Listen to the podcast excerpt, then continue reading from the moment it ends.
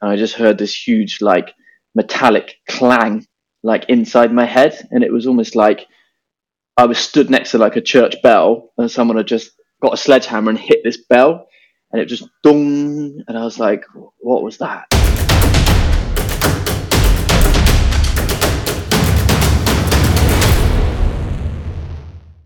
Hello, and welcome to this World Extreme Medicine podcast. I'm your host, Deb Swan, an advanced clinical practitioner in emergency medicine and pre hospital emergency medicine, expedition medic, and medic for the UK International Search and Rescue Team. Today, I'm joined by Justin Oliver Davis. Justin is a retired soldier, amputee, and adaptive athlete and mountaineer. In 2011, when Justin was serving in Afghanistan, he stood on an improvised explosive device, resulting in the loss of both lower legs. Justin's story from that life changing day to a recent valiant return from conquering Mera Peak in Nepal is inspiring, and I am really excited to be speaking to him today. Welcome, Justin. Thank you so much for taking the time uh, out today to, to speak with us. Good morning, Deb. Thanks very much for having me. It's a pleasure to be here now, uh, oh, having a chat with you. So fantastic, fantastic. And I want to start really at at the beginning of this quite inspiring journey. Can you take us back to Afghanistan? What, uh, who you were serving with, what you were tasked to do, and um, and the events leading up to to your uh, eventful day. Sure. Uh, yeah. So um, it's a pleasure to be here. Firstly, so hello everyone, and thanks for having me. Thanks for listening. Um, I was serving with two rifles um, back in 2011, and we on this particular day we were acting as a QRF patrol, and that is simply a quick reaction force patrol. Um, and this particular example, um, there were a number of sort of contacts going on throughout the day, uh, close to our checkpoint, and you could you could kind of hear the stuff sort of kicking off in the distance, and we were you know we were stood up and stood down uh, and all day long, and all that means is that we were preparing to go out and and support and then we were told, no, it's okay, don't worry about it, just chill for a bit.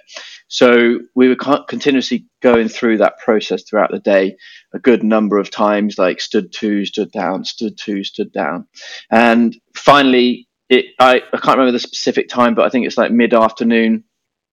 We heard this like volley of gunfire going off, and like you know, in, in the distance, not, not not too far away, maybe a kilometer away, maybe a little bit less, um, within our area of operation uh, certainly. And um, yeah, big volley of gunfire, explosions, blah blah blah, and um, they came over the radio that uh, basically another group of soldiers had been had been ambushed. Um, they'd strayed into our AO and into Taliban territory, um, and the Taliban had basically taken advantage of that and just unleashed hell on them uh, uh, effectively. So it was it was our role then to try and get out and support them. Um, they they were being pinned down and under quite intense um, and heavy fire and and, and uh, accurate fire. So um, we were tasked to go out and assist, and there were only three of us that were trained to uh, it, as a search kind of um, task, I suppose. So um, to have the capability of searching, we had to go and do a course, a three week course down in Kent, um, and then so the three of us uh, throughout the platoon or throughout the multiple or the group of soldiers. Um, I was the closest one to the search equipment at the time when all this gunfire was going off and we got the call to go. So I just picked up the search equipment and, and that was me leading the patrol out. And, you know, we, because there were three of us, we'd usually rotate between the three of us who would do, you know, the front man doing the searching and who would do the cover man, which is the person behind the searching uh, guy at the front. And you would just, if you were searching, you'd be searching for IEDs. If you were the cover man, you'd literally be stood behind very close, making sure that any enemy popped out, you could be there to cover the search man. So I pick up the search equipment and we're all kind of like buzzing because it's like you know we're going we're actually going out now this is a job we're going to get it done um, so everyone's like high energy super focused like the adrenaline is like it's just flowing through everyone. So everyone's like geared up, ready to rock. So we leave our checkpoint, um, and the checkpoint is just a, a, manned position along a route, and it just secures the route so that people can't come in and out. Um, so we leave our checkpoint and we head down towards this gunfire, and as we're sort of getting closer and closer, we're crossing crossing irrigation ditches. We're going, you know, through you know, high walled areas, low walled areas. There's, you know, trees, there's vegetation. Some of it's very green, some of it's very sparse. So you're constantly like, you know, like checking the surroundings, looking at the ground for any ground sign for, for, for devices laid in the ground. You're looking in the trees for any devices like set in the trees. So your senses are just like super high alert all the time. And you just, your adrenaline is just burning through your body. So we're moving through this area, through the trees, through the fields, and gradually getting closer and closer to the gunfire. You can hear it getting closer. Um, you start to see smoke rising, you know, out of the irrigation ditches where people are engaging the enemy and everything's going on. And I remember just like searching through the irrigation ditches because some of them had water in, some of them didn't. And you had to be aware of like command wires running through the irrigation ditches, which is just a wire running underneath the water. Um, so it's so it's invisible to the naked eye, um, running to a device could be right next to you. So you're checking for these wires in ditches, you're checking in the trees for devices, you're just checking everything in case you're being lured into like you know another secondary ambush or maybe like funneled into an area where there's further IEDs. Um, it, it later transpired that this was probably happening to us, um, or for whatever reason, um, there was a huge belt of IEDs in the area where we were patrolling through. And um, yeah, just making our way through, and I came out one side of this irrigation ditch, and I took a couple of paces, and I just heard this huge, like, metallic clang, like inside my head, and it was almost like I was stood next to like a church bell, and someone had just got a sledgehammer and hit this bell, and it just dong, and I was like, "What was that? You know, what the hell was that?" And at this point, I'm lying on the floor on my back, so it's just like, and it's taken a few seconds for my brain to catch up to what's happened, and I'm like, oh, "What was that?" And it's like, you know, was that improvised explosive device? Was it rocket propelled grenade? Was it gunshot? You know, am I even awake? Am I dreaming? You know, what is is this reality? What's happening? And then, you know, maybe five, ten seconds catch up and I'm like, wow, that is like I've been hit, you know, something's something's seriously wrong. So I'm lying on my back, there's dust everywhere. Um at my I can barely sort of see because dust and dirt is all just in my face and debris and lots of like mud and stuff in my mouth. All the dust is collecting and you can just hear people shouting and you know very muffled because my ears are just one ear's perforated, the other one's damaged quite badly. So everything's like almost like I'm wearing ear defense when I'm when I'm not, you know. So it's like this huge explosion, and I'm I'm almost deaf, and I can just kind of see smoke and everything around me while I'm led on the floor, and I'm looking up, and my hand is kind of in my vision, and I can see my hand is like really badly damaged, and I'm like, oh no, I've been hit, I've definitely been blown up, but it's like working out how that happened so all these thoughts are running through my head about, you know, what if I did I make a mistake? Did I get shot? Did, you know, what happened? I didn't see anything happen. So, mm-hmm.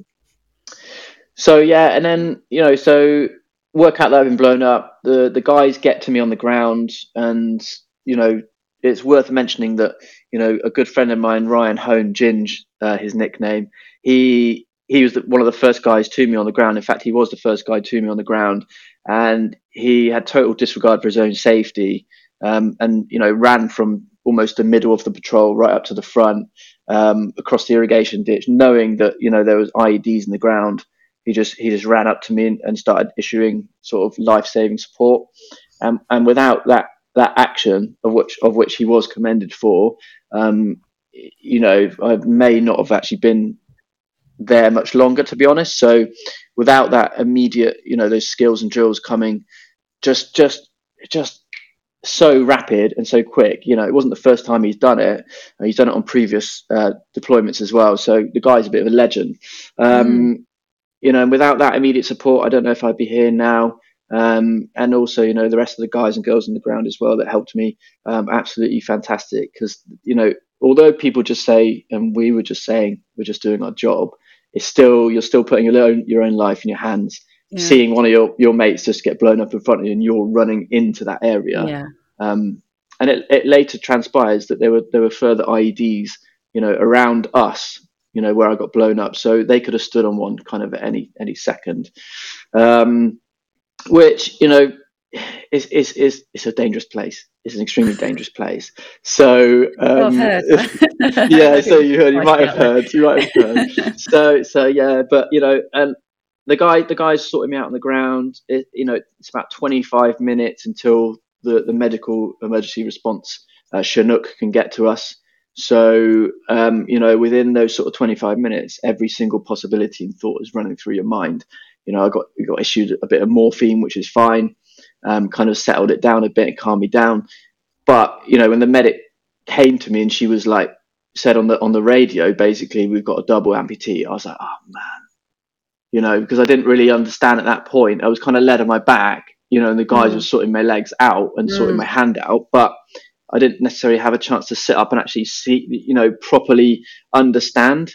Yeah. You know, when when she actually, you know, because I I saw my legs and I was like, well, one is definitely gone because the right leg I stood on it with, and that is completely evaporated. You know, just just below the knee.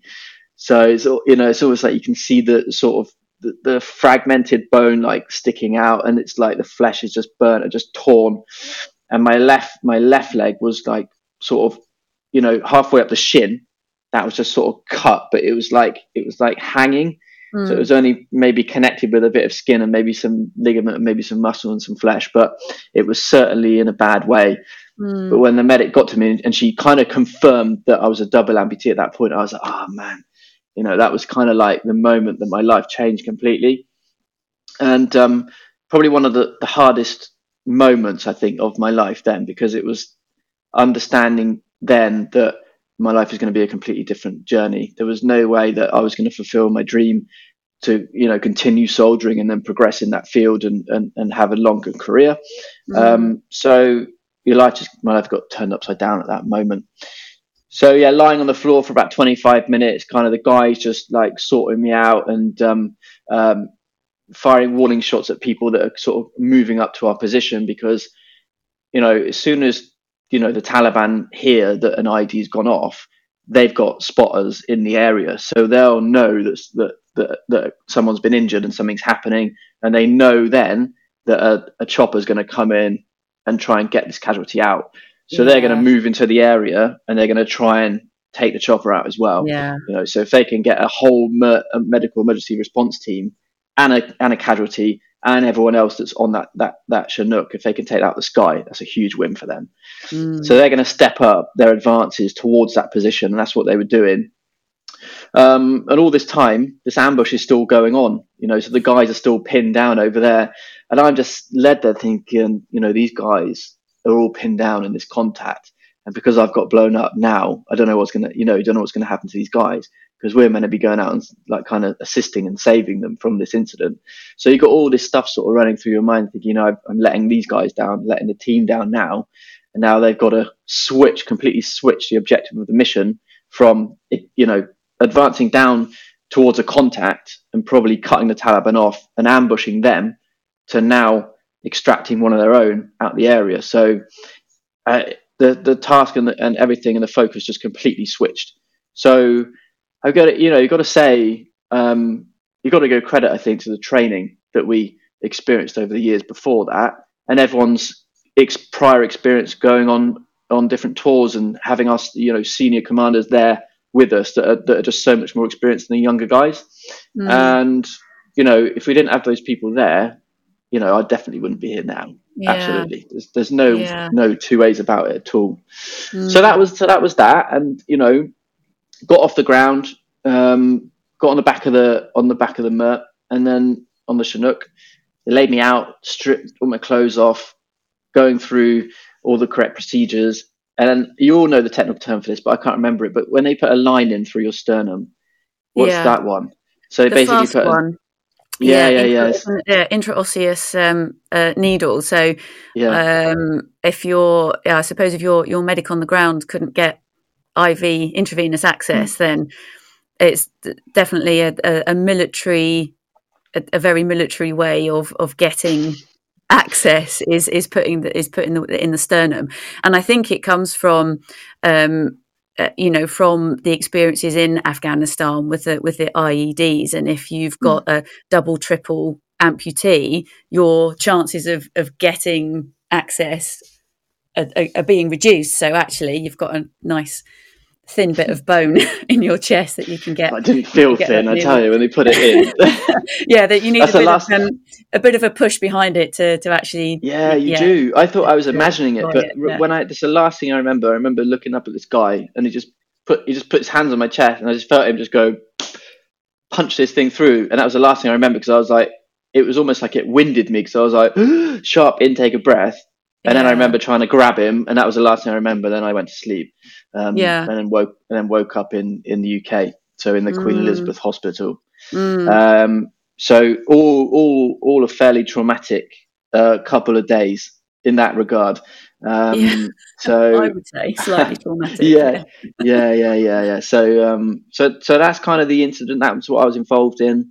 Um, and then it is just you know then it was the fight for sort of independence then and the beginning of my recovery phases. Mm. Um, which mm. began first at the, at the Queen Elizabeth and then and then continued at Headley Court down in Surrey.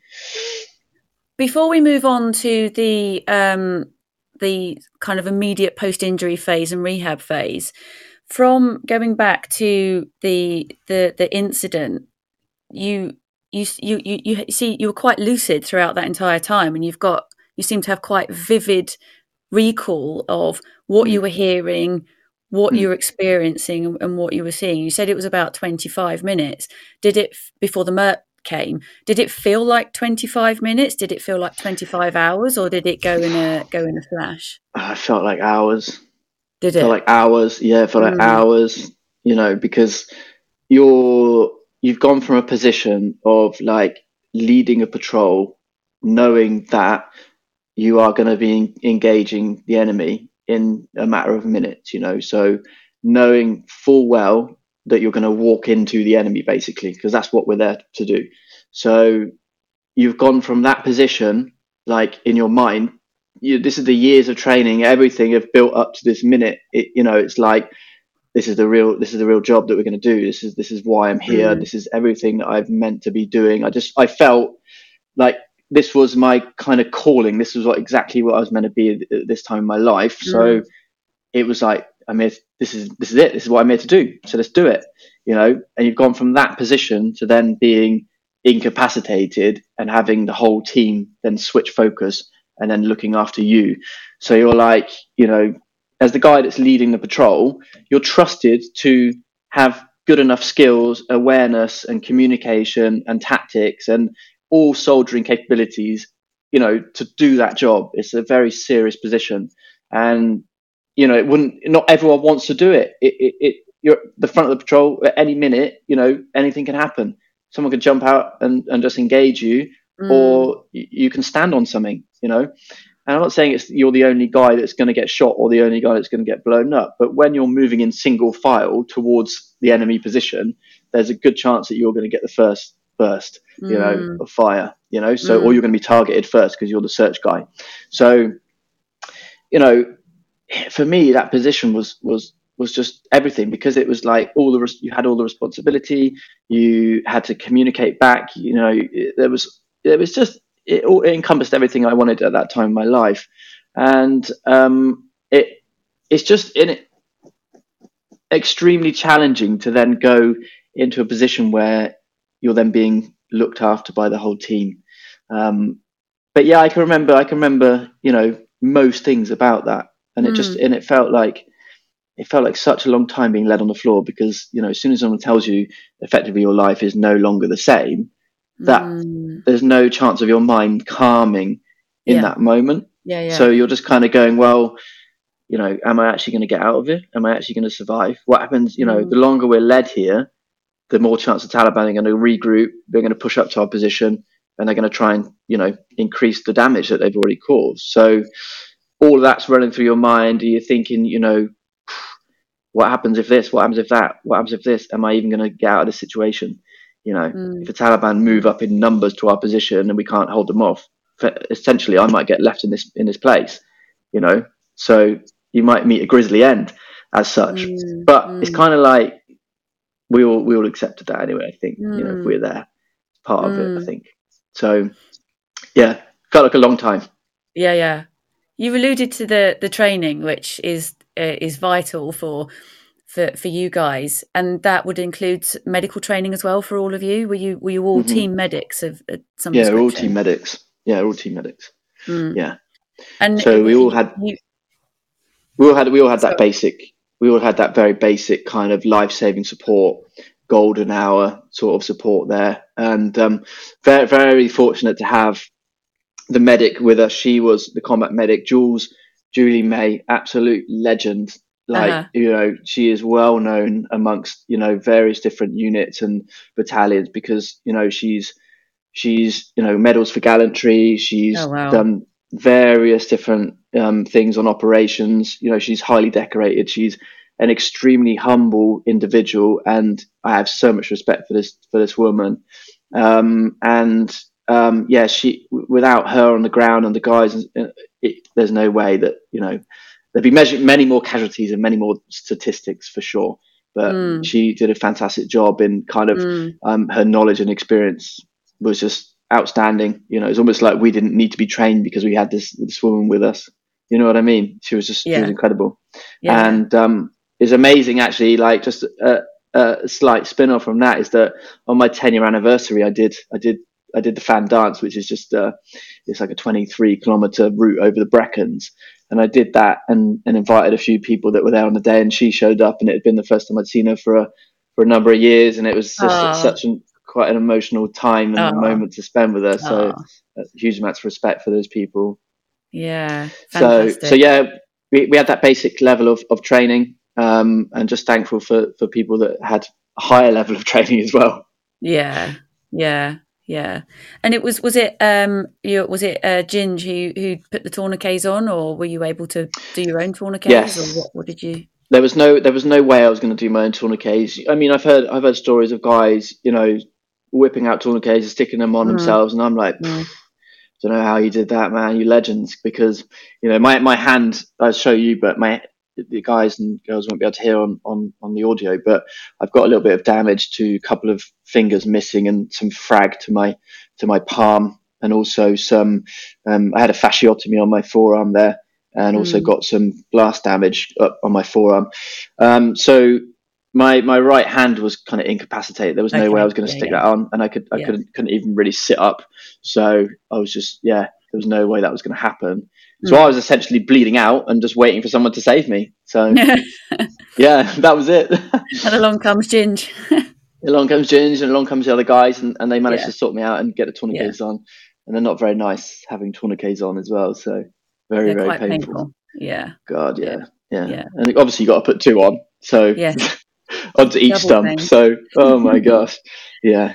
Yeah it's um is there anything in particular that stuck with you with that that from the point of injury and your your friends and colleagues doing their immediate care is there anything that that sticks with you about that?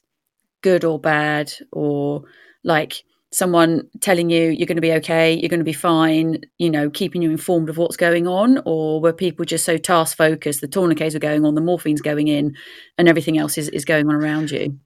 The guys were really, the guys were fantastic. Um, because we had some experienced members in the team, you know, some of the junior commanders and some of the senior commanders were were extremely experienced. They've been through some horrendous times on earlier Afghan tours, so for them, this was kind of like the expected.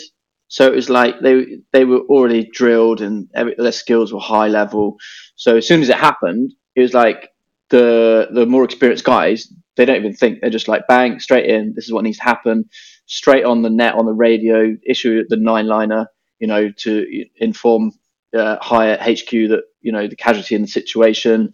Um, and as soon as that happens, it's like we'll get the casualties sort of squared away and then mm. they were keeping me informed all the time. But mm. because of my experience, I you know we were we were our skills were fairly high level because we'd done so many casualty evacuation drills. Yeah. You know, up to this point, it was almost like every other day in camp before going on tour, we're doing casualty evacuation drills. So it's constant. So it just mm. it was like bang, bang, bang, and it just happened. You know, it, mm. was just training just kicks in. Yeah. And like no one needs to think, you know, because before we go out on the patrol, it's like, well, who's got the stretcher? Who's got morphine? Who's got this? Who's got that? You know, have you got this? Have you got that? Yes, cool. So, and it's and it will be like, right, you've got that, you've got that, you've got that. What actions on of point man getting blown up? Actions on cover man getting blown up. So this is all in the briefs before we go on on on patrols. So everyone is is fully aware of their role, what they need to do, and at what moment in time they need to do it. So yeah, I just yeah I just think that our our, our skill levels were, were high, and um, I think the only improvement maybe is, is for, on my part would be to have easier accessible med kit because when you're like I think as the time progressed through the Afghan experiences, guys and girls were wearing um, were having tourniquets kind of in their top left shoulder pockets, and you know they weren't always doing that. You know, so it had to progress through time and experience. You know, people kind of becoming a casualty, first responder, getting to them and going, "Where's your tourniquet? You know, where is it? Where is it?" And you're going, "Well, it's in that pouch. You know, there. Wh- which pouch? Left hand side. Which left? My left or your left?" So then it, I think things advance, and they and it's kind of like, right, everyone tourniquet in your top left pocket, so it can be seen. If you get blown up, it's there. We know where it is. So I think from my point of view, I probably would have had more accessible tourniquets. That's but I don't need to know that again, do I? No, it's a one one time issue. It's a one time issue. Well, you missed a trick there, didn't you? but that's for really, that mistake, you die. That, that's useful for just unpicking this. That it's useful that the, the training is vital your good communications is vital and actually having a plan that everyone knows about is really important and that that can that you can use that in in in any walk of life but particularly in in the yeah. medical world or mountain leader expedition leader it's it's mm. having that that the, the comms and the plans and the training all all in place and it works mm. and it's mm. yeah from lots of things that we have in civvy street now we, you know it's, it's been learnt from um, the the conflict in Afghanistan. So yeah, yeah. Moving on to your repatriation, so you were loaded onto the onto the Mert. Then you don't remember much else from that, and then you wake up at the the Queen Elizabeth Hospital in Birmingham. Um, was that 24, 48 hours later? Do you know? Do you know I I felt it felt like it was obviously because I was asleep and then just woke yeah. up. Felt like it was felt like it was ten minutes later. But, yeah, yeah. Um, um, I, I it wasn't it wasn't many hours later. I think I woke up at like apparently like four o'clock the next morning. Um, but I had no idea what time it is, no concept of where I was, what time it is, what was going on. For all I was aware, I was in I was in Afghanistan still on my way to an ambush. So it was like you know because you because it just it, you, I don't know whether the brain kind of like maybe compartmentalizes it while it's trying to deal with everything else that's going mm-hmm. on. I have no knowledge of this, but I, that's only an assumption that when I'm unconscious, I don't know what's happening to the subconscious mind or what's going on in that in that, at that level. Um, but yeah, when I woke up, I was like, it was like fight or flight because your body's in a huge amount of trauma and it doesn't you don't kind of understand, even though the things I'm seeing don't correlate to what I think I should be experiencing. So, you know, I'm awake one minute in Afghanistan, patrolling towards um, an ambush, ready to engage the, the, enemy at any any second, any minute. Next minute, I've it doesn't matter how much time is in between that when I'm asleep, but I've I've come to and I'm in four surrounded by four white walls you know, machines beeping, lines everywhere, you know, and, and when I came to, I was, like, I remember because I was dreaming that I was in Afghanistan and that I'd been blown up and that I had my helmet chin strap in my mouth and I was choking. But what was actually happening was I was pulling on the tubes that were either feeding or I don't know what they were, I think probably feeding up my nose into my stomach maybe. And I was mm-hmm. pulling on this tube because, and then at that time it was coming up through my throat and I was choking mm. on that because I was pulling this tube out. So that's the moment I came round and it was, mm. it was, and I'm awaking from this dream where I think I'm being blown up and I think I'm choking on a helmet chin strap to actually being led in a hospital bed and just pulling on a tube through in my throat. Mm. So at that minute, it's kind of like, well, where am I? What's going on? And then it's fight or flight. You don't know what's happening, mm. so it's you're mm. kind of preparing for whatever. Yeah. So that was that extremely traumatic period of time for me and for my parents, who were kind of sat there at the, up by the side of my bed. Oh. So wasn't great for them. Wasn't no, for them. no. So how long were you on intensive care before you moved? You seven, stepped down. Seven seven days. Okay. Ish, maybe mm. maybe a little bit less. Five to seven days. Mm. Five. Seven Do you remember days. much of that time, or were you still in that fight, uh, flight, freeze? Oh, it's, it's horrendous, real mm. horrendous, really horrendous. Because it was like, ah, oh, it's just it was. It's a very. I don't go back to that place very often because I don't really get asked about it too much. You know, I don't get asked about the intricacies, you know, all the intimate details of being in intensive care. So it's like my memories of that are quite, I guess they're quite convoluted because it's it's you know, was I awake? Was I dreaming? Was I not? You know, because you're there's so many medication going into mm. your system, and mm. there's just so many lines and everything else, and into every limb, and you've got bandages, and you can barely move. You're in so much pain. You know, one of the main things I can remember is getting my hair washed for the first time. Well, it's lovely because the, the nurses are on 24 hour watch, right? So mm. uh, it must be on shift patterns and, and 24 hour watch. And I remember just coming to and, you know, I was like, I just had all this dust and dirt all still in my hair and everything, you know, they yeah. cleaned me up as best as possible. But they obviously didn't want to wash my hair because they were dealing with other stuff. Yeah. So I was like, is there any chance you can like any chance you can just get this crap out of my hair, please? And like, this this young nurse was washing my hair and I was like, that's felt the most amazing like normality back, you know, to to just feel kind of like the warm water running through my hair. I was like, oh, this feels normal. And then it's like, you know, as things progress throughout the days, I could sort of move my arm a little bit more. You know, I could sit up a bit more.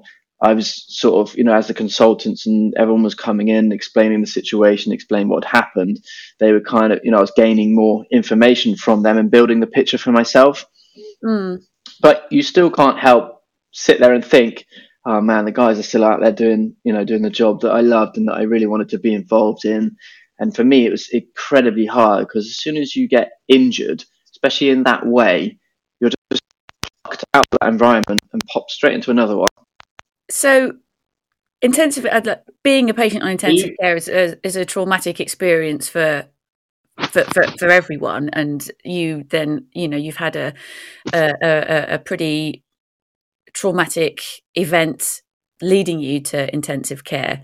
And i think it sounds like you had a fairly normal reaction to a fairly traumatic event was mm. when did you start to to get that determination to just push through this and not let it beat you and not let it get the better of you? Was it at that stage or did that come later or did you already have it? yeah, I think I, I already had it. You know, that was, that was, I, I must have had it from, you know, must be, it's, it's innate, I think, in me, but um, it gets solidified in the military, especially in those infantry units, because and and specifically the ones that have been on you know numerous operational tours before. So all that experience from the seniors in those units just carries through to the younger guys, the more junior guys that are coming in. So yeah, it, it, it's it's just an amalgamation of of I guess like brute force and resilience and adapting to the situation. So you know what whatever sort of happened to me, it was kind of like this was going to be my new fight, my new battle. So if I couldn't do what I wanted to do, you know, as a soldier, then I have to do this for my own recovery, and I have to turn this into my own, you know, my own recovery journey, my own fight, and my own battle. So all of my energy for a good number of years just was completely focused on on my recovery and regaining some independence. You know, so I spent you know the best part of this last decade just trying to rebuild my life again. Mm. Um, and that, that just took that took a huge amount of work and a huge amount of focus. Mm. Like there was there was there was literally nothing else going on in my life at that time because I was just like laser focused on on becoming the best version of this new version of me. So yeah, it was it was it was always there, but it was solidified in the military. And then I guess I guess I kind of felt like I had to sort of build my own team around myself to then be able to progress because I, I felt like I'd kind of lost my place in a team that I valued really highly. Um, and I, you know, and coming to the realization, the understanding that actually you're just a very small part in a big, big machine, and actually, you know, when that part gets broken, it can easily be replaced. So, mm. you know, and that and that and that takes a bit of working through, and you know, you, you I did feel, I think I felt a little bit abandoned, not not necessarily by, you know, the military in themselves, because all the care and the support is there. It's just that I wanted to be still doing the job that I was doing and being a frontline infantry soldier, and then being plucked away from that and out of that environment completely into into the medical environment just felt like it was like two completely opposite ends of the spectrum. And it, it took a bit of working through, and it's a bit like you just felt a little bit a little bit like I, would let myself down, and you kind. I know it's being very harsh on myself, but we were kind of in that position where we were, you know, very focused on the task and getting things done. And and if if, something went wrong, then people had to be held responsible for it. You know, and you held just and, and then you held yourself responsible because you took ownership of, of things that went wrong, and that's how the teamwork kind of progressed, and that's how we built a solid team and how we did the things we did in Afghan. Um, so yeah, a very challenging period of time for me for sure. Mm. Yeah, and that's that's natural because your decision to leave the military or your decision to you know how you want to live your life has been taken from you hasn't it you've lost control mm. of of that mm. part of your life but you gain control somewhere else and that seems to be your, your motivation to actually make something of of this to to push to push forward yeah. it was about regaining the control that i lost and, and the independence that i lost um, and and and I don't know. Yes, uh, it's a difficult one to try and explain, um, but it's it's it's a, a, hell of a journey to to try and pick that apart and try and understand that. But I think the point that I wanted to make was that I was by taking ownership of that. So actually saying, well, you know, I put myself in a position. I picked up the search equipment. I, you know, went on the search course. I, you know, so you can track it all the way back, and it's like then you can go all the way back to why you joined the military. You can say, well, I wasn't conscripted. You know, I made all these decisions, and all these decisions took me to this moment in time. And yes, maybe I got blown up or stood on an IED, but I actually made the decision to stand in that place. So it's all about you know, taking ownership of the situation, and that helped me a great deal to get through it. So it wasn't like I I steered wide uh, uh, widely away from the victim sort of mentality of you know why did I get blown up? You know why why did this happen to me? Why you know?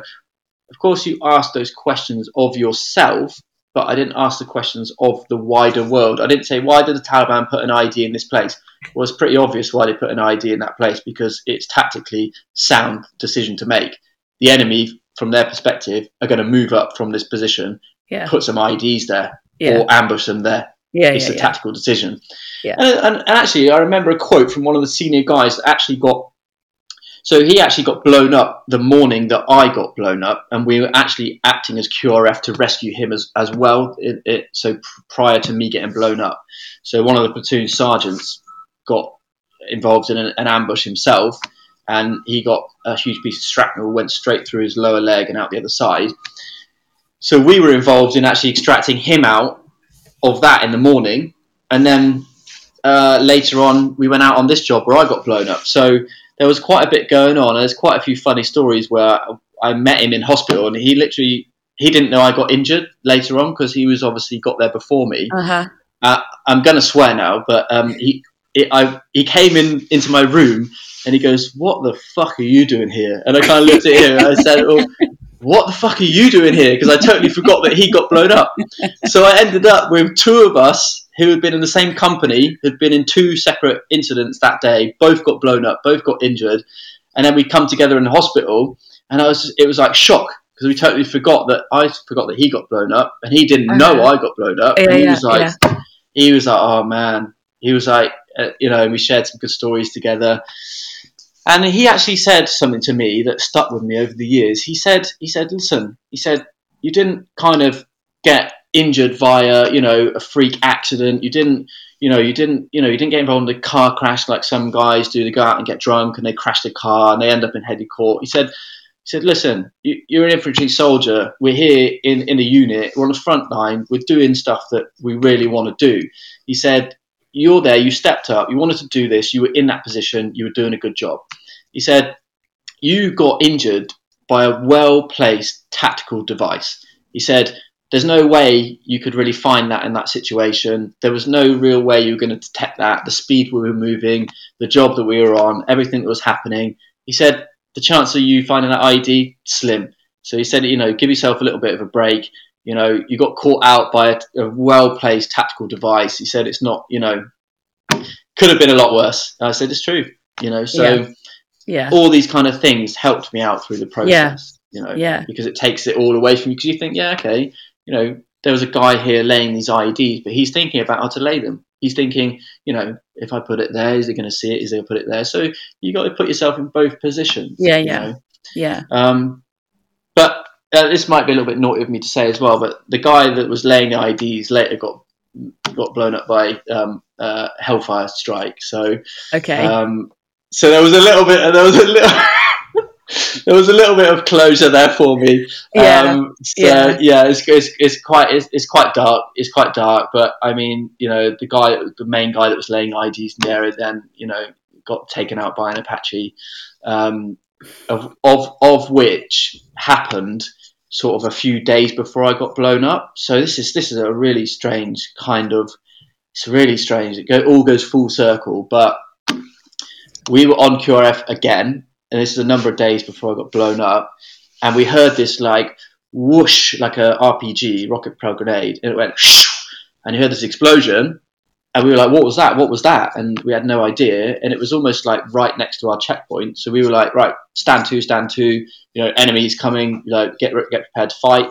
Um, and all it was was an Apache had basically targeted this guy and just taken him out by Hellfire. So we actually did the battle damage assessment on this guy that had been taken out by the Apache. So it's so strange to talk about this because a number of days later, I got blown up by possibly one of his devices that he laid. Wow. So Wow. it was almost like it almost sort of went full circle. Hmm. And I remember being on this on this patrol to, to visit the area where this guy got taken out by the Apache. You know, and there's, there's you know there's various different parts of you know clothing and etc. And you know bits of this guy. You could see where he'd been extracted out of the out of the area by by the enemy, and um, it's all just very surreal. You know, there was like you know there's like bits of like American dollars that have been blown up on the floor, and you know bits of clothing. You know, and we're taking all this this these kind of parts of this guy and putting them in in evidence bags and sending them off, getting them identified and such. Yeah. And it's just like just a very surreal experience for that all to happen, and you know, and you kind of It join is all the a- dots together. Yeah. Yeah. Ah, yeah, Very much like got kind that. mixed up and played backwards and forwards. It's like, wow, Yeah. yeah, yeah. Wow. Going back to you said taking ownership for this, I, I think that's. Uh, I think uh, there's a lot to be said for, for taking ownership and perhaps trying to move away from from feeling like a victim because I think that then if you you take ownership for something then that does push you on to to achieve things. And let's let's talk about this now Justin. So following you on on uh, Instagram I've seen you parachuting, bungee jumping, scuba diving, um, doing uh, your your weights, um, your walking, hill walking, and now mountaineering. And mountaineering seems to be the, the bulk of what you're doing at the moment. Tell us about how that's come about and why mountaineering, why the mountains? Okay. Um, I just, I guess, starting starting with all those activities you mentioned before, I just wanted to kind of live life and I wanted to experience things. I wanted to, to be, I wanted to still be able to access and do things and kind of prove to myself that yes, maybe you're disabled, maybe you don't have legs, but you're going to find a way to do these things, you know. And that was that was that was for me. It was about still regaining that independence, but also by me doing these tasks and, and going and doing these adventures and parachuting, you know, by my, you know, not not being attached to someone, not doing tandems, you know, jump, getting gaining my license and jumping myself and throwing myself out of planes and you know and free flying and stuff like that and and jumping in groups and it's just amazing, really, to be able to do that and have the support and people really keen to kind of like see you and go, like, just looking at you going, like, this isn't meant to be happening. This, like, a person with no legs isn't meant to be walking to a plane with a parachute strapped to them and just throwing themselves out and enjoying it.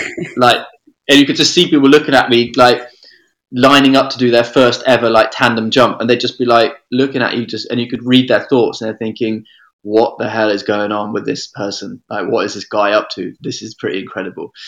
So, like, I kind of fed off of that, and I was like, well, mm. if I can do these things and it inspires other people, then and have fun at the same time, then do it.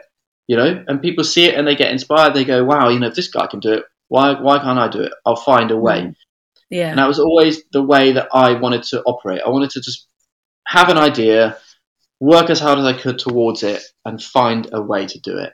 So. Mm and that led me, you know, to finally becoming more active. And this only sort of happened after I had a number of surgeries to sort of tidy up my stumps a bit, you know. And and first when I got injured, I had through knee, so knee disarticulation, and and um, and I guess for those that that aren't medically orientated, that just meant I had the full length of my femurs. I didn't have anything below that, but I had my full femurs. So on the end of the femur is, is quite a large surface area, isn't it? It's almost like mm. a fist. So I could then weight bear on that area when I was using my prosthetics. So when I was walking around, that was great. But because of the shape of the end of the femur, mm. on the condyle sort of section on the sides of it, it there, there were always areas where I was rubbing through the skin when I was wearing my prosthetics. So I had a number of surgeries over the last sort of six, seven, eight years to tidy them up you know, open the stump up completely, shave some of the femur off, put it back together, hope that it would be enough shave, shave the bone shaved off that it would be comfortable, put it back together, heal over a number of months, you know, between three and six months, then start walking again, then work out it wasn't quite right, and then go back again, more surgery, more surgery, and I had a handful of these surgeries until I got to the point where I was like, there's no more surgeries I can have that are really going to tidy these stumps up enough for me to walk around with comfort and do the things that I really aspire to do. I want to push myself and my body as hard as it will go and far as it will go. Um, and I want to utilize my legs to do that. I don't want to just use my arms to like, you know, rowing or cycling or whatever. I want to use my legs and, and my prosthetics. So to do this, the only thing that was left, the option left for me was to cut the end of my femurs off. So um, I decided that you know it's just like a light bulb moment. It was like you know you spent the last six seven years really struggling with all these minor surgeries and all those setbacks and all the recoveries. It was taking it out of me, so I was like, I got to do something you know a little bit more a little bit more drastic to try and tidy this up and sort this problem out. So a light bulb moment. It was like, why don't you just cut that end of the femur off? You know, there are people with above knee amputations and they get on really well. Why don't you just get rid of it? And uh, that from that moment, I was like, that's a really good idea, you know. And and and then it was like, so I went in to see my surgeon, and and she, Alex Crick, she was like, she's very well respected uh, uh, plastic surgeon in Salisbury, an extremely experienced, amazing, amazing woman. Um, so calm, so collected, so experienced, and just a fantastic person. Um, popped in to see her messaged her. I was like, "Can I come and see you? Like, want to have a chat about some stuff?" She said, "Yeah, come in." Arranged an appointment.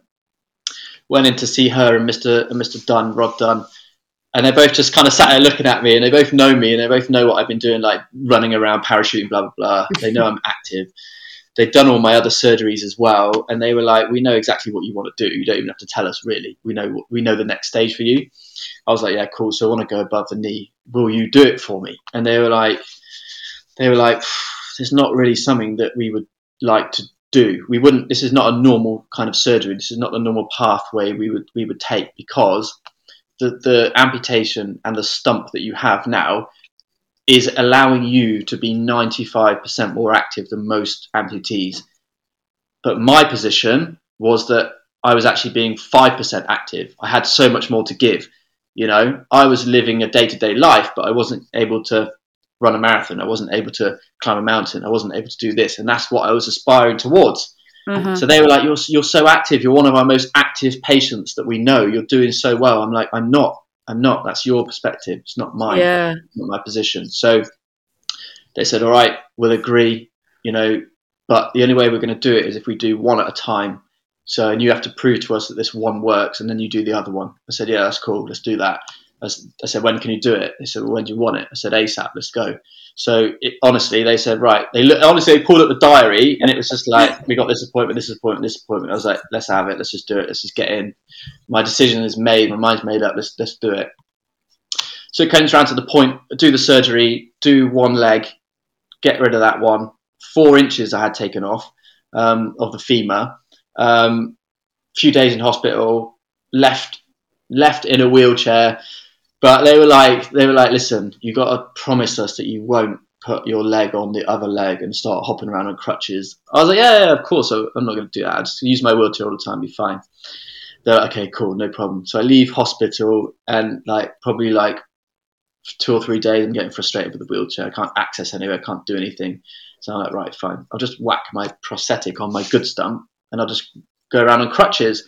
So I spent six months hopping around on one leg and a crutch until my stump healed and I could get a prosthetic back on that one.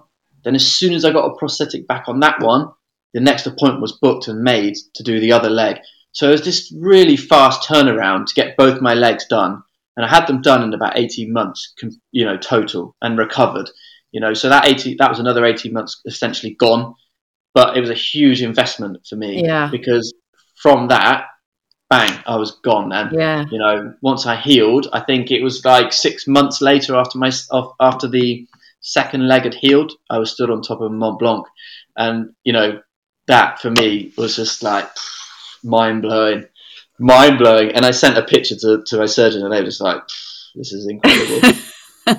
uh, but you know, I had to face a lot of kind of like there was a few negative influences and people trying to dissuade me from from doing this, and I was like you know, from your point of view, you have valid reason to try and steer me away from this. But from my point of view, I'm living with this and I've lived with this for a number of years now. And this needs to change. This is not my life. It's not my direction mm. that, I'm, that, I'm, going in. It's not my purpose. Mm. So off they come. That gets done. You know, uh, I, you know, I had physios, I had, I had, I had prosthetics professionals, I had, you know, other surgeons, other people wearing prosthetics telling me, mate, you know, this is risky. This is really risky. Mm. You're super active. You're, you're jumping out of planes. You're doing every, from the outside. You're doing everything that we would want you to do and that you you should be doing. Um, and so I had to kind of like you know I had to kind of put that all to one side and just say these are their their their perspectives and not and not mine. This is my hundred percent my decision. I have to take ownership for that again. So I did it, took ownership for it, and you know I I proved to myself that it worked. You know, and I will I will say that no stump, no matter the shape, the size, the length, will be perfect. Mm. It will just be suitable for for it, its its designed purpose. And I designed these stumps to to have prosthetics that fit to them better than they did before, and that's what yeah. they do now. Yeah. And now I'm more active than I ever have been, you know, as a prosthetics user. And that's just because I made the decision to, and took that huge risk to do that, you know. And and and then from there, it it began with Mont Blanc, and that was my first major challenge. Were you hooked at that point? I was. I was hooked. I was hooked, and I, I tell you, it, it for me it acted as a huge like trauma release as well because all that all those years all that pent up kind of like you know energies and and and time spent just kind of sat recovering when all I wanted to do was go out and be active and do everything that I'd always wanted to do. As a child, I was always active, running about, playing football, climbing, making dens, all that stuff young boys do and girls do, and and and that kind of got removed, and I had to then go through this process of recovering until I got to a position where I was able to then walk down the street, go to the gym, go walk up a hill, climb a mountain, jump out of a plane, all this stuff. So it's taken so much work. Honestly, it's been my whole life since. Yeah, you know? yeah. Um, but yeah, climbing Mont Blanc, it, it, it, massive trauma release because it was like you know this wasn't even near the summit, but it I was above the clouds and the sun was rising. It was on summit day, I think, and and it was probably at four thousand, maybe four, four, four, four thousand four hundred meters, maybe. And I just like had a moment where I was by myself and I had no control of like my emotions. I was just like tears were just streaming out of me. I was just bawling. I was just like, oh my gosh, and there was no way I could stop it, no matter what happened. And it was almost like the last, I think it was seven years at that point, had come to this moment where it's like you you you've made it, you've done it, you've recovered, and now look where you are now. And it was just almost, it was a magic, a magical moment that I probably won't ever forget. yeah, me. yeah. And at that moment, it was just like you got to do more of this. You've got to do more of it. So yeah, that's where it began. It's fascinating to watch, actually, and as I've said earlier, it's really inspiring. Just seeing how you adapt to the environment that you're in, and you have you've got your prosthetics, and then you there's there's different uses or like different terrains that you, you have different use different legs for is mm. going as you, as you're going as you're going up and it's getting colder it zaps battery life from your from your legs. Is that when you have to adapt or is it the the terrain that that makes you adapt to whatever legs you're wearing? Mm, it's a good question. It's uh, it's actually the terrain. It's a terrain. Um, there are so many different variables Debs for this. It's like um, not one prosthetic for, for every movement, not one length of prosthetic for every type of movement, not one kind of you. There's not one shoe. There's not one. Sh- so I guess we can use this analogy. I suppose there's like you know there's not one shoe for every type of movement, right? So yeah, running shoe, like dress shoe, dancing yeah, shoe, yeah, you know, yeah, all different types of shoe. So it's exactly the same with prosthetics. Uh, you know, so you need different uh, piece of kit to do a different task, and it really it, it's it's defined by gradient and also surface and may and altitude as well. So you know, if I'm walking on gravel and it's flat, I'll wear my long legs, you know, my microprocessor knees, and they'll be easy because you know easier to cover distance. They're more of a natural movement. Um, I'm used to them. It, it's it's just become normal life for me to wear these prosthetics. But then when I'm doing stuff like weightlifting and I need to be closer to the ground, I'll wear what's known as stubbies. Um, but these ones I've designed myself so that they have like a rounded bottom rather than a flat bottom. So I designed them with the help of some friends um, in America, and we kind of they helped me with the CAD drawing of them, um, and and then I 3D printed them at home. Um, and yeah, and, and, so they're made out of like um, uh, a type of plastic printed on the printer um, and designed exactly how I want for, for lifting weights. You know, so most people that wear prosthetics want to be stable and secure. They just want to have a flat bottom so they can stand and be and and and not have to worry about using all this energy and core stability to actually maintain their position. Uh-huh. Whereas for me, I, I'm actually like, well, to improve my life in general, I need to be strong. I need to be fit. I need to be healthy. Um, I need to be able to use my prosthetics, and I need to be able to walk long distances just to just to integrate into normal life. I need to be able to mm, walk down the mm. street and just and just be a normal human being. Yeah, you know. Um, so I need to be fit. I need to be strong. My prosthetics need to work with me, and I need to work with them. So in order to do that, I need to be have a very strong core. So it's like, well, how am I going to get a strong core? Well, instead of having prosthetics that make me stable, I'll have prosthetics that make me unstable. So I have to use my muscles in my body and everything to secure me in that position. You know, and that and that and that for me has been one of the, the main cornerstones of my progression. It's actually doing the opposite to what most people do, and it's just allowed me to progress within myself and have you know personal progression. That's just the way I see it. It's like, how do I get better? Well, I need to do this and this. Okay, let's do it, and I do it. You know, so different prosthetics for different stuff. And then if I go in the mountains, you know, when I was in Nepal just recently, I was using my long uh, microprocessor knees, my everyday legs for you know the majority of the um, of the of the of the trek into the mountain. And then when I got sort of onto the snow and the ice, I changed the feet on them so they were like crampons on the bottom. And then I, well, as it got steeper, I took my long legs off and I put my shorter legs on so that I was closer to the ground and I could use ice axes and kind of be like on all fours. So then I'm using all of my back muscles, I'm using all of my chest, all of my core. I'm using a lot more muscle groups to help me move up the mountain rather than just relying on like my lower body and my lower back to use Mm. long legs, you know? Mm. So the terrain dictates it really and, and, and the surface and whether it's ice, snow, gravel, whatever. So yeah, and, and I just have to make my own if I can't find them. So that's what I That's do. amazing that you've 3D printed your Yeah, your prosthetics or the, the feet that you need that yeah. that's that's yeah designed specifically for you because that's what you mm-hmm. need at that moment. That's amazing. couldn't find them. Yeah, I couldn't find them anywhere. So I'm like, well, this is a stumbling block. It's like how how how do I get past this problem? You know, just this was during the lockdown that I kind of like had all my attention focused on this. So like I had a lot of time, a lot of energy, a lot of focus into this area, and out of that lockdown, produced these feet. And then from there, I still use them now, and they're they're so durable. They'll they'll last forever. So, you know, my, that. my one of my goals for them is to get them, you know, maybe to get them to other people somehow. This is one of my goals. I'm not sure Mm. how I can do that yet, and and you know the intricacies around and the legalities of it, but I'm going to try. I'm going to try and get them to people that need them. Yeah, I don't doubt for a moment that you won't. So Mm. watch this space.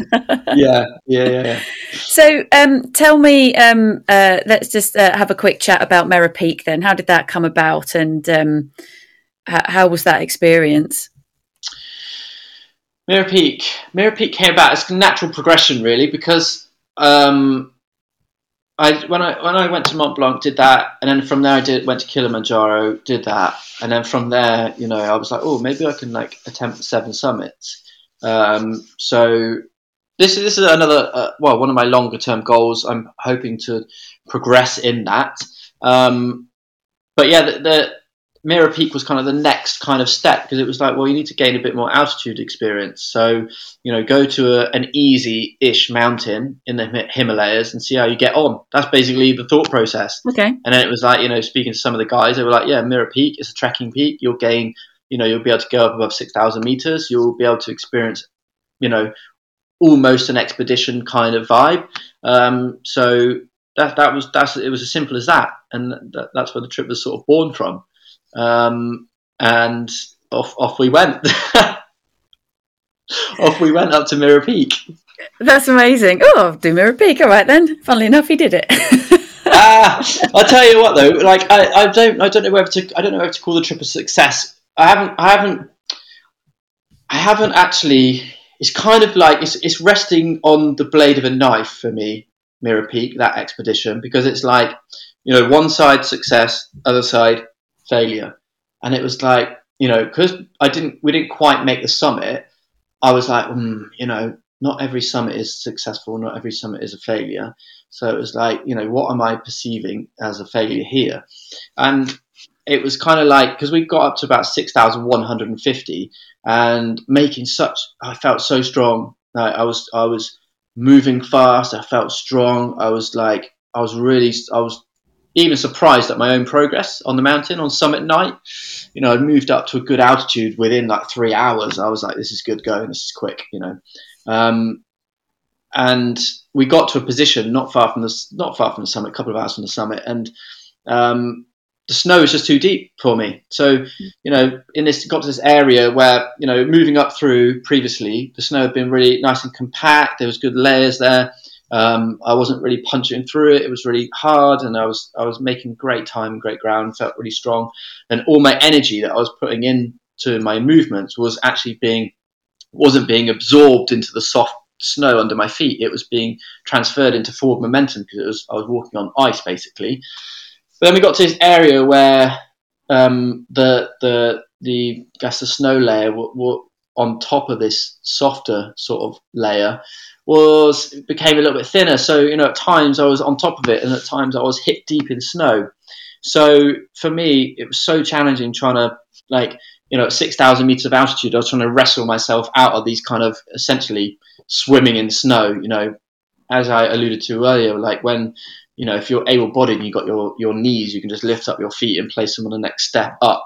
Whereas for me, it's kind of like, you know, you're up to your hips. You've got to then lie. I've got to lie on my front. I've got to try and double ice axe, you know, arrest or pull myself out of this hole that I found myself in. Then you kind of fall through again. You put your weight on. So it became, you know, I spent about an hour in this position trying to find my way sideways, backwards, forwards, trying to find myself through this sort of this area of snow that was a bit too deep. Just couldn't do it. Just couldn't. Mm. Just couldn't hmm. move through. And I was like, well, I'm burning so much energy here. I'm at six above six thousand meters. I've had a good time. I don't want to become a casualty. Mm. I'll make a decision and I'll turn around. And I turned around and I went back down. And I was like, you know, for me that's a success. I think, you mm. know, hmm. but because I didn't go to the summit, there's a little bit inside me that's like, mm, you know, I, I wanted it, but I guess you know, I didn't want to. I didn't want to risk anything or risk the team or you know. So yeah, yeah. That's really interesting. And how how did you find Nepal? Um, did you? Uh, I mean, I've I've been. Um, I popped up to Everest Base Camp a couple of years ago. Um, it's not um, not it's not easy for an able-bodied person. But um, no. did you, how did you find the Nepalese um, uh, reception of you? Were you a, a, a, an unusual entity for them to see?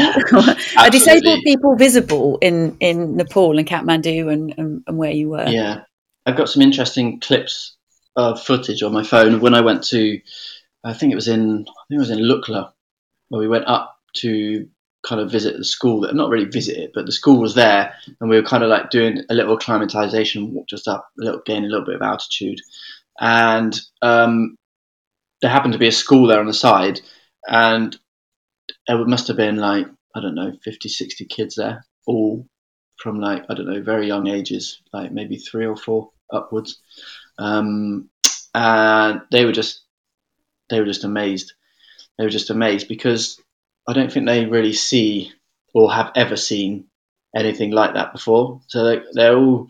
It's interesting to see all the different reactions from the individual, you know, personalities, and you know, some of them are just like don't really notice it at all. They just see you more as a person. Mm. But others are li- literally can't take their eyes off them, they're off your legs, and they're just like they're just you can just see their minds. Just they have no idea really what's going on. They're just trying to work it out.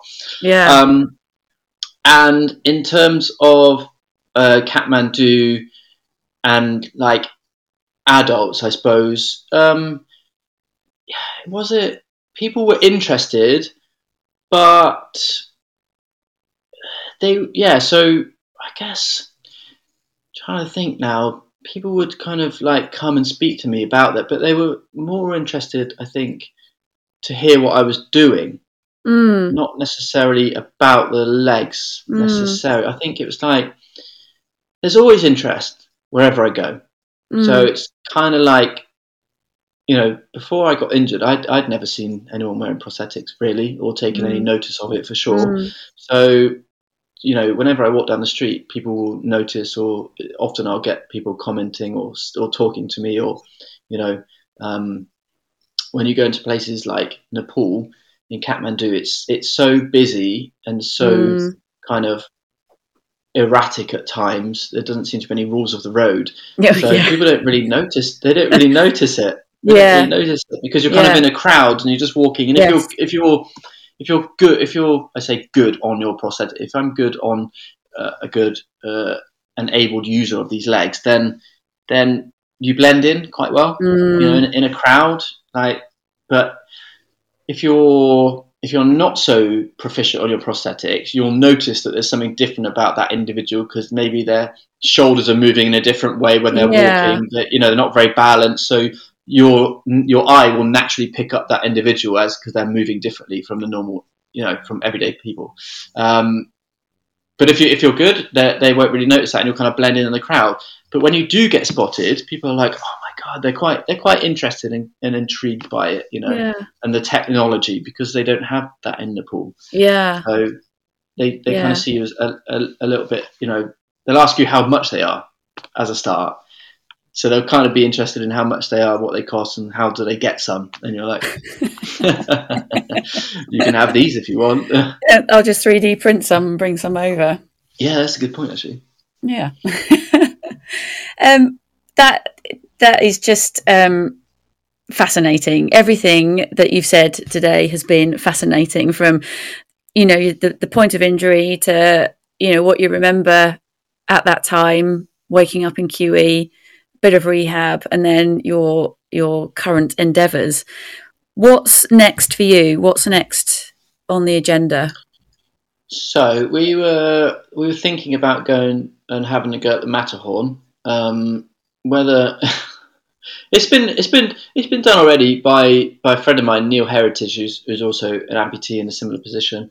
So he he recently did it. I think he did it a year ago now, maybe a little bit a little bit longer. So um, first he was the first guy to get up there as a double amputee above the knee, which is quite incredible. Um, Wow. So I'd be interested to go and have a little go at that and just Mm. and just see see what happens there. Um, Yeah. But again, I need to I need to make my prosthetics for that. I haven't I haven't I haven't got around to making the specific feet that I need for that. Okay. So if I can get myself in good physical, you know, preparedness and, and feel like I'm in good condition with good strength and everything else, and I get my prosthetics in order, there's no reason why I couldn't ever go at it. Mm. That's the that's the that's a loose plan. Loose plan. Okay, uh, I'll look out for that then. Yeah. Yeah. Um, um, to wrap up, there's uh, with um, just finding out um, three things from you, if that's okay. Um, what was the last book you read? Oh, last last last book I read, last book I read was, um, I think it's Carl Jung's The Interpretation of Dreams. Oh, Yeah, That's I found it. I found it in my garage. I found it in my garage, but I found it in my garage that I, that that I kind of so I've moved a number of times over the years. Now I'd either been, I'd either been given this book by someone many years ago, or I'd picked it up from somewhere. But I remember having it years ago, and I'd moved a number to a number of houses, and then it just I just found it in a bag, and I was like, ah, you know, when I was looking through other stuff or looking for something else, I just it just popped out. I was like, ah, cool. So I started reading that. worth a read or not? Uh, I think it's worth. I think it's. I think it's worth a read for me. Yeah, because I just I have an interest in, you know, why, especially around my um, my injury. You know, the dream that I had prior to waking up. Mm, So I'm just trying to gain a bit of insight around that. Really. okay. What uh, or name one of your favourite travel destinations? Um, does it have to be a country or can it be? Anywhere, travel Like- destination, wherever you, yeah, favourite place. Do you know what? At at the minute, because of its significance for me, and the memories it holds, I would say it has to be my first mountain, which is Mont Blanc. Yeah. I mean, that's not a bad. It's not. not a bad. It's not Magaluf, is it? Oh my gosh. It wouldn't be that, I tell you. um, and name one of your top ten favorite movies. or this is this is this is not a great question for me. I'm not I'm not I'm not a big fan of movies. I don't I don't sit down too much and watch too many. Hmm. Um, have you got another question? Um, I haven't, but I will think of one now. Um, one of your top ten favourite songs? My top ten favourite songs. oh, my top ten favourite songs.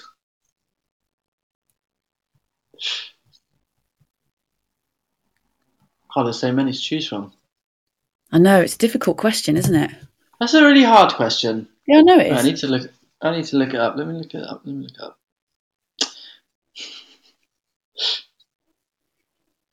Um. Or the last song on your playlist that you've just listened Oh, to recently. All right. Let's have a look. Light songs. Okay. Lebanese Blonde. I've heard of them. They're by it's Thie- Thie- Thievery Corporation. Thievery Corporation. Yeah, yeah. Okay, that's all right. That's quite good. You've got good right, it? taste. Yeah, that's all right. I'll Yeah. accept that. That's fine. That's that's been accepted. accepted Um, into the archives. so, where can people find out more about you, Justin? Um, we can put everything in the show notes, but um, where where can we find you online? uh, you can you can find me at Justin Oliver Davis on Instagram.